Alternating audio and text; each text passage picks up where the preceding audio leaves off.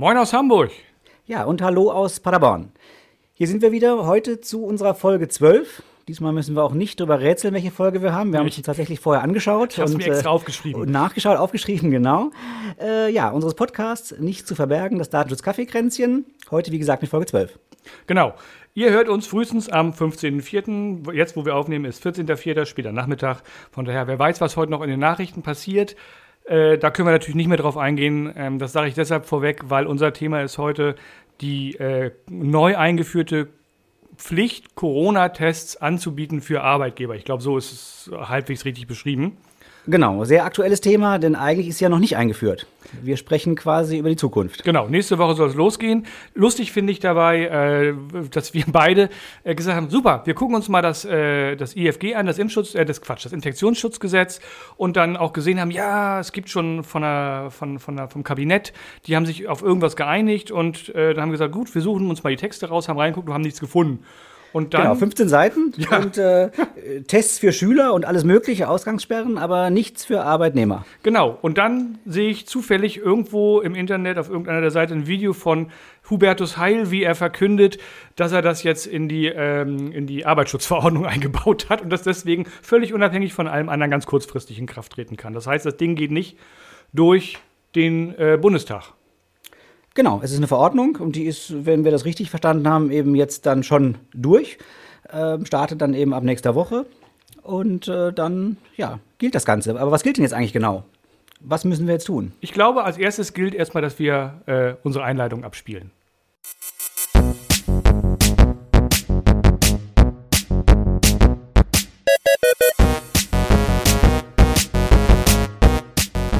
Dieser Podcast enthält Informationen rund um das Thema Datenschutz und ist durch unsere persönliche Meinung geprägt. Keinesfalls stellt er eine Rechtsberatung dar. Eine individuelle Beratung können wir nur erbringen, wenn wir ein Mandat als Datenschutzbeauftragter haben.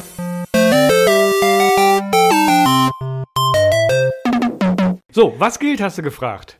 Genau. Ähm, ja, was gilt? Arbeitgeber sind verpflichtet, ganz platt gesagt, äh, die meisten einmal, allen Mitarbeitern, die nicht durchgängig, durchgängig Homeoffice machen können, Corona-Schnelltests zur Verfügung zu stellen. Ich weiß genau. gar nicht, ob das Wort kostenfrei damit drin steht in der Verordnung, aber ja, ja, ja, ja, doch, ja? doch, doch. Okay. Äh, ja, die kostenfrei natürlich nicht, aber die Kostentragungspflicht ist irgendwie definiert und ah, die okay. liegt beim Unternehmen. Ja, Wobei man ja sagen muss, ich weiß nicht, ich habe gerade mal äh, auch geguckt, wo man sowas bestellen könnte, 7 Euro pro Test. Das ist aber teuer. ich habe 4,95 so bezahlt. Ja, die guten, dann kosten dann sieben. Nein, ich weiß es nicht. Ich habe nur kurz recherchiert und das erste, was ich gefunden habe, waren sieben Euro. Ah. Aber sie waren auch verfügbar. Großes Thema war ja auch immer äh, Beschwerde von den Unternehmen, es ist eh nichts verfügbar. Ähm, das konnte ich jetzt zumindest nicht feststellen. Ja, da, vielleicht liegt es daran, wo du, wo, wo, wo du bist. Hier Kann bei uns durchaus sein. in ja. der großen, großen Stadt ja. äh, kriegt man auch nicht so leicht welche, aber äh, ich habe es tatsächlich geschafft, welche zu kriegen und ähm, habe auch äh, äh selbst der Kollegin, die 100% Homeoffice macht, habe ich äh, einen Fünferpack mal verpasst, dass sie sich ab und zu mal testen kann. Ich finde das einfach wichtig. In ja. vorauseilendem Gehorsam, nebenbei gesagt. Maus Datenschutz GmbH, tollster Arbeitgeber der Welt. genau, gute Werbung, Werbung für dich. Ende. Ich habe es tatsächlich noch nicht gemacht. Ähm, da wir aber auch alle im Homeoffice arbeiten, ähm, war es zumindest nicht notwendig. Äh, was nicht heißt, dass es nicht trotzdem sinnvoll ist und man es natürlich auch machen kann. Genau. So, wir wollten uns ja nun aber nicht nur über das Thema, wie testen wir und wer muss testen, unterhalten, sondern wir wollen uns ja auch ein bisschen über das Thema Datenschutz unterhalten. Und da ist natürlich die Frage, was gilt denn eigentlich? Also ich habe tatsächlich bei, bei unterschiedlichen Mandanten auch die Frage schon gehabt, ähm, die gegebenenfalls auch schon länger ihre Mitarbeiter oder Seminarteilnehmer oder Besucher oder Kunden und aus unterschiedlichen Gründen testen, beziehungsweise den anbieten, dass sie sich testen können. Die machen das alles freiwillig, das finde ich schon mal wichtig. Ist übrigens auch bei der Verordnung jetzt äh, ein wichtiger Punkt, ne? Freiwillig. Also man braucht ja. eine Einwilligung für den Test. Niemand darf einem einfach das Stäbchen in die Nase rammen.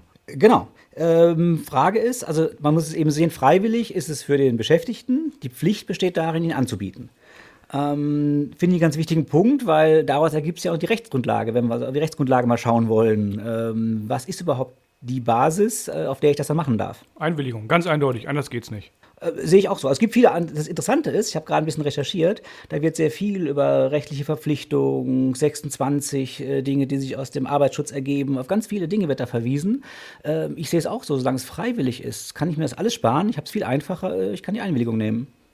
Also meiner Meinung nach, äh, freiwillig heißt Einwilligung. Und von daher brauche ich auch keine weitere Rechtsgrundlage. Das muss nicht fürs Ver Beschäftigungsverhältnis nötig sein. Also 26 ist, BDSG ist schon mal äh, über an der Stelle. Ähm, ich habe auch keine rechtliche Verpflichtung, die Mitarbeiter zu testen. Ich, ich habe nur die Verpflichtung, die Tests anzubieten und so weiter und so weiter. Von daher ich glaube, da geht aktuell zumindest nichts anderes als eine Einwilligung. Ne? Die muss naja, naja, die Frage ist ja, ich muss ja anbieten. So, und das muss ich auch nachweisen können. Also muss ich protokollieren, dass ich angeboten habe. Das ist doch kein Problem. Na, na klar, aber dafür die, die Rechtsgrundlage, sprich, dass ich mir irgendwie was auch immer unterschreiben lasse, dass ich dir die Tests angeboten habe und du sie nicht haben wolltest. Ich kann dir auch eine Mail schicken, dann kann ich es nachweisen. genau, aber diese Verarbeitung wäre dann nicht auf, äh, die Einwilligung. Diese Protokollierung, das von so. Dass er sie nicht haben wollte dass ihm der Test angeboten wurde, aber er nicht, er ihn nicht machen möchte. Nee, das geht das gar nicht. nicht. Ich finde, das darf ich gar nicht aufschreiben, weil eine Einwilligung muss ignoriert werden können. Das ist ja einer der, ein Teil des Charakters der Einwilligung, dass ich ähm, eine Einwilligung einfach sage, interessiert mich, die lege ich zur Seite und mache weiter, ohne die überhaupt zu beantworten. Deswegen sage ich ja, die Einwilligung reicht uns nicht. Dann kann ich nicht nachweisen, dass ich es angeboten habe. Ah, okay, du bist bei der Nachweispflicht. Das ist, ja, ja, aber, aber, das ist ja ein Arbeits- oder, ja, oder arbeitsschutzrechtliches Thema. Das ist ja, geht uns ja nichts an hier im, im, Bereich Datenschutz. Aber du hast natürlich recht. Ja, ich will, ich als Arbeitgeber habe ein Interesse, äh, nachweisen zu können, dass ich das angeboten habe. Also schicke ich eine Mail an alle und sage, hallo, wollt ihr euch testen lassen? Wenn ja, schickt mir eine Mail und ihr kriegt die Dinger. Mhm. Genau. Oder holt euch, oder, oder holt euch, ich stelle ein großes Schild und sage, am Empfang, ne, meine 10.000 Mitarbeiter, die morgens reinkommen, holt euch die unten ab und testet euch. Genau, ich denke auch die Ausgabe, das kann man letztlich machen, wie man will. Man könnte die automatisiert mal nach Hause schicken, was auch immer. Viel, viel, ähm, viel schwieriger finde ich nebenbei gesagt, das alles, was jetzt folgt. Weil die Leute testen sich. Die erste Frage ist, ähm, es gibt ja durchaus ähm, Regelungen, dass äh, Fachkräfte äh, ab einer bestimmten Unternehmensgröße da sein müssen, die diese Tests überwachen können.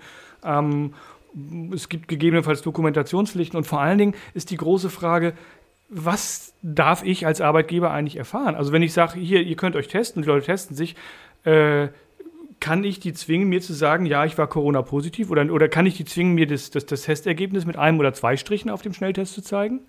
Ja, ich, ich glaube, das zeigen wahrscheinlich nicht, aber ähm, die sind verpflichtet, ein positives Ergebnis mitzuteilen. Auch Allein schon, weil sie ja ja, naja, sie sind ja allein verpflichtet, ähm, es, äh, dem Gesundheitsamt mitzuteilen, in Quarantäne zu gehen. Dadurch werden sie krank gemeldet und spätestens darüber hat man es dann ja. Ja, gut, klar. So, das, das, das, auf jeden und, Fall. Nur, und da es auch nur zwei Ergebnisse gibt, positiv oder negativ, weiß ich ja auch bei allen, von denen ich nichts höre, war das Ergebnis eben negativ. Ähm, also ergibt sich quasi aus, der, aus dem äh, Gegenstück. Ja, gut, die erste Frage dessen, ist ja schon: darf. darf ich überhaupt dokumentieren, wer sich testet? Weil, wenn ich das nicht weiß, dann weiß ich auch nicht, warum sich jemand krank meldet im Zweifelsfall. Ja, es geht aber auch weiter hier, ähm, denke ich schon, je nachdem, wie ich arbeite. Wenn ich im Unternehmen als Einsiedler arbeite und nie jemanden angesteckt haben könnte, dann mag es sein. Aber in den meisten Fällen habe ich ja im Unternehmen in irgendeiner Form Kontakt. Und allein deswegen bin ich verpflichtet, das mitzuteilen, um eben die Kontaktnachverfolgung im Unternehmen äh, durchzuführen, um dort eben auch wieder dafür zu sorgen, die Infektionen möglichst eindämmen zu können. Also die Verpflichtung, das dem Arbeitgeber zu geben, habe ich meines Erachtens. Okay. Dann, also nehmen wir das einfach mal an, dass diese Verpflichtung existiert. Das heißt, äh, die Frage ist jetzt immer noch, ähm, was der Arbeitgeber sind ja nicht alle meine 500 Kollegen, die auch im Gebäude gerade sind, sondern die, der Arbeitgeber ist im Zweifelsfall meine direkte Führungskraft oder die Personalabteilung, so die beiden äh, oder bei Kleinunternehmen vielleicht noch die Geschäftsführung. So, das wären so die, die Zielgruppen für die Meldung, äh, oh, ich bin positiv. Ähm, wenn ich aber gerade jetzt an größere Gruppen denke, dann kann das ja durchaus sein, dass, äh, also ich habe es schon erlebt, dass gesagt wurde, ja, wir wollen, dass die alle zusammen den Test machen und dann gucken wir. ja, ich denke, ich denk, da wird es Grenzen geben, keine Frage. Ähm, ich finde das auch, ich habe das selbst beim Kunden gehabt und da war so ein bisschen die Frage, naja, wir wollen die Tests ja gerne anbieten, also die Frage geht gleich so ein bisschen in die ähnliche Richtung, ähm, aber wir möchten natürlich, dass sie die Tests auch machen, dass sie sich jede Woche zwei Tests abholen und die bei Ebay zum Beispiel verkaufen und gar nicht sich testen lassen. Äh, sprich, inwieweit darf ich ich eigentlich kontrollieren, dass die Tests gemacht wurden. Ich will gar nicht wissen, wann und das soll auch nicht gemeinsam in einem Raum passieren. Aber zumindest der, der es nicht machen will, soll nicht ständig Tests von mir bekommen. Habe ich da ein berechtigtes Interesse, wo ich sagen kann, zumindest wenn ich mir neue Tests abhole, muss ich vielleicht bestätigen, dass ich die alten auch tatsächlich verwendet habe? Also ich finde die Bestätigung einzuholen, finde ich okay. Im Extremfall finde ich, könnte man, also diese Tests, also die Tests, die ich kenne, die ich auch schon selbst gemacht habe, die haben so ein kleines, kleines Fläschchen, was ich aufschraube, um Flüssigkeit rauszudrücken oder Beipackzettel. Ja. Also Im Zweifelsfall würde ich sagen, gib mir bitte die leere Verpackung zurück, dann kriegst du eine neue volle. Ja, oder sowas. sowas. Genau. Das, das genau. wäre das wär was, wo ich, wo, wo ich mir vorstellen könnte, das ist datenschutzkonform, weil ich, ich dokumentiere auch nichts, ich mache keine Liste und nichts, sondern ich sage einfach, du kriegst jetzt initial, keine Ahnung, zwei Tests und du kriegst immer dann neun, wenn du mir eine leere Packung zurückgibst. Ja, ich denke, sicherlich ein bisschen Aufwand, aber datenschutzrechtlich völlig zulässig. Ich denke, Komm. einfach wäre auch einfach mal irgendwo eine, eine, eine Vereinbarung, ob es eine Betriebsvereinbarung nachher ist oder einfach am schwarzen Brett hängt, nach dem Motto, mit Abholung zweier Tests bestätige ich, dass ich die alten aufgebraucht habe. Ich glaube, auch sowas könnte man ein bisschen einfacher machen, dann habe ich nicht Ja. diesen, dann bin ich quasi nicht noch der Entsorger der, der Beschäftigten. Oder ich vertraue einfach meinen Mitarbeitern und, und die drei von 500 die Dinger doch bei eBay reinsetzen äh, und dafür dann 6,95 kassieren. Äh, da habe ich dann einfach mal. Pech. Oder, oder auch das. Es ging jetzt auch mir weniger darum, ob man das machen muss, sondern äh, darf ich es datenschutzrechtlich, wenn Ja, ich es möchte. ja, klar. Ähm, also wenn ich, wenn ich wirklich äh, irre große Mengen habe oder äh, ganz wenig Vertrauen, eins von beiden, dann Genau. glaube ich, wird es Mittel geben, um da äh, so, so ein bisschen zumindest den Regel vorzuschieben. Ja, ich denke auch. Berechtigtes Interesse in dem Fall könnte man äh, äh, annehmen. Und nur, dass ich den Test gemacht habe, behaupte ich mal, wäre das schon Gesundheitsdaten? Nein, ich habe einen Test gemacht, sagt ja nichts aus ob, äh, über das Ergebnis. Naja, naja. Wenn der Test positiv wäre, müsste ich am Gesundheitsamt melden und würde eine Krankmeldung, mindestens eine Krankmeldung bringen, Wenn ich mich an die Regelung halte, ja. wovon wir alle ausgehen. Ja, grundsätzlich schon, aber äh, ich sag mal, vielleicht bin ich noch gar nicht so weit. Ich habe den vor drei Minuten gemacht, den Test. Ja, natürlich. Äh, Es wird, also je länger der Test her ist, desto mehr wird es zum Gesundheitsdatum. Ja, da, das, äh, da würde ich mich äh, anschließen. Hätten wir dann die Rechtsgrundlage. Gut, wobei, wenn wir sagen, der Test selbst ist die Einwilligung, ähm, auch Gesundheitsdaten dürften wir ja nach 9a mit Einwilligung verarbeiten. Also von daher hätten wir da ja kein Problem. Wenn wir die Mitarbeiter fragen, mögt ihr uns das sagen, dann dürfen wir das auf jeden Fall. Die Frage ist, wofür wir das brauchen. Wir brauchen ja trotzdem immer nur, also nur Daten haben, ist ja eine Sache, aber ich brauche ja einen Verarbeitungszweck. Und den müsste ich mir jetzt nochmal ausdenken, ähm, weil der müsste auch irgendwie legitim sein. Und äh, einfach eine Liste führen, äh, wer einen Test gemacht hat und negativ war, beziehungsweise positiv war, weiß ich gar nicht, was man damit machen soll. Mit der Liste. Also die Positiven landen ohnehin beim Gesundheitsamt, wenn sie sich äh, halbwegs gesetzeskonform verhalten. Und die Negativen sind, pf, ja, keine Ahnung, was ich damit machen soll. Ja, aber ich sehe auch wieder, hier auch wieder das Problem, dass es halt wirklich nur zwei Möglichkeiten gibt. Also wenn ich die Liste nicht mache, ich weiß ja, wer positiv gemeldet war, weil die haben sich ja krank gemeldet und die kamen, wurden ja auch ins Gesundheitsamt gemeldet und der Rest ist halt einfach negativ gewesen. Also von daher Ja, habe ja. ich diese Liste ja quasi immer gedanklich, auch wenn ich sie nicht führe. Genau, ich habe sie gedanklich und ich kann mir das immer für jeden Einzelfall herleiten, aber ich habe eben diese Liste nicht. Ich habe nirgendwo eine Datei oder ein Stück Papier, wo im Zweifel auch jemand an, anderes aus Versehen rankommen kann oder was auch vom Tisch aus dem Fenster weht oder ähnliches. Und also von daher äh, bin ich jetzt eher beim Thema Datensparsamkeit. Wenn ich Daten einfach online sozusagen herleiten kann, hirnmäßig, finde ich das besser, als es aufzuschreiben. Absolut. Was, äh, genau, was hier aufgeschrieben ist, kann schon nicht wegkommen. Von daher aus Datenschutzgründen immer sinnvoll. Nur trotzdem ist es so ein bisschen akademisch, die, die Diskussion, weil ich letztlich die Daten sind halt da. Weil es gibt nur, wer nicht positiv ist, war halt negativ. Es gibt kein, da, nichts dazwischen. Genau. Ähm, Nochmal auf dieses, äh, wir testen in, in, in Herden oder in Horden äh, Ja. zurück. Ähm, also mal abgesehen davon, dass ich der Meinung bin, dass ich die Leute, äh, also vielleicht kann ich noch sagen, okay, ihr steckt euch jetzt alle gleichzeitig im Raum ein Stäbchen in die Nase und dann geht ihr in die Flüssigkeit und dann drückt ihr diesen, diese Tropfen auf, das, auf den Teststreifen. Aber ab dem Moment, wo der Tropfen oder die Tropfen auf dem Teststreifen sind, muss der Arbeitgeber dafür sorgen, dass die Leute eine Chance haben, dass nicht alle das Ergebnis sehen. Ne, Bis Genau. dahin haben wir keine Ja, genau. Gesundheitsdaten, aber sobald der Tropfen drauf ist, können wir zu jedem beliebigen Zeitpunkt Gesundheitsdaten haben. Und ich bin der Meinung, dann muss es möglich sein, dass die Leute da irgendwie ein Stück weit, ich nenne es mal Privatsphäre haben. Ähm, und deswegen halte ich Testen in, in, in Gruppen für nicht besonders gut. Da gibt es bestimmt auch Möglichkeiten, das, das anders zu machen. Also ich kann zum Beispiel, wenn, wenn ich räumlich einfach begrenzt bin, kann ich Kabinen aufbauen. Fünf Stück nebeneinander, vielleicht sogar nach hinten offen, dass der, der, der, der, der Test, die Test, der Testleiter nenne ich es mal, sehen kann, ob die Leute es auch richtig machen und mit den Leuten reden kann, aber die sich gegenseitig nicht sehen können. Das wäre eine Möglichkeit. Problem ist, äh, gerade kleine Unternehmen können nicht nochmal eben einen kompletten Raum sperren und da irgendwie 20 Testkabinen reinbauen. Nein, nein. Nein? Aber ich denke, man letzt, letztlich, man könnte auch ein Zelt im äh, Eingang aufstellen. Äh, ich habe tatsächlich neulich mal so einen öffentlichen, kostenlosen Test mitgemacht hier in Paderborn. Äh, da war einfach, das war ein Bus und man ist halt vorne reingegangen, hinten wieder rausgekommen. Und äh, während des Durchgehens irgendwo hat man sich halt hingesetzt und den Test gemacht. Also von daher, ich denke, da gibt es auch organisatorisch einfache Möglichkeiten. Aber ich gebe dir völlig recht, das Ergebnis ähm, darf auf keinen Fall jemand sehen. Ja, ich wollte noch was sagen zum, mm, zu den Massentests beziehungsweise zu den Folgen, weil nehmen wir mal an, du testest in, in Gruppen und eine Person oder äh, n Personen sind dann tatsächlich positiv. Wie sollen die denn damit umgehen? Sollen die dann hingehen und sagen, in den Raum schreien, macht mal bitte Platz und passt auf, dass ihr euch nicht bei mir ansteckt. Ich habe gerade einen positiven Test und gehen? Oder, also das ist ja allein aus dem Grunde schon komisch, weil die Leute echt in Anführungszeichen ein Stück weit bloßgestellt werden dann in der Gruppe. Ja, wobei ich, ich muss ganz ehrlich sagen, ich kenne diese Schnelltests, habe selber noch nie so einen Schnelltest gemacht. Hat man das Ergebnis sofort? Ist das innerhalb ja, innerhalb von, zwei, drei Sekunden? Nee, oder? nee, nee. Das, ich glaube, eine Viertelstunde so ungefähr im Maximum dauert es, bis, bis mhm. du sicher sein kannst, dass wenn nur ein Strich da ist, dass es auch wirklich bei einem bleibt. Das heißt, was ich jetzt meine, bei so einem Massentest, bin ich dann nicht mit dem äh, Testding dann irgendwann an meinem Arbeitsplatz, bis er es dann wirklich anzeigt? Oder wart, warten die alle eine Viertelstunde in diesem Zelt? Dann haben sich da ja alle schon, schon angesteckt. ja. Wäre ja auch, also vielleicht müssen wir auch bei dem Testszenario an sich schon ein bisschen an, an den Infektionsschutz wieder denken.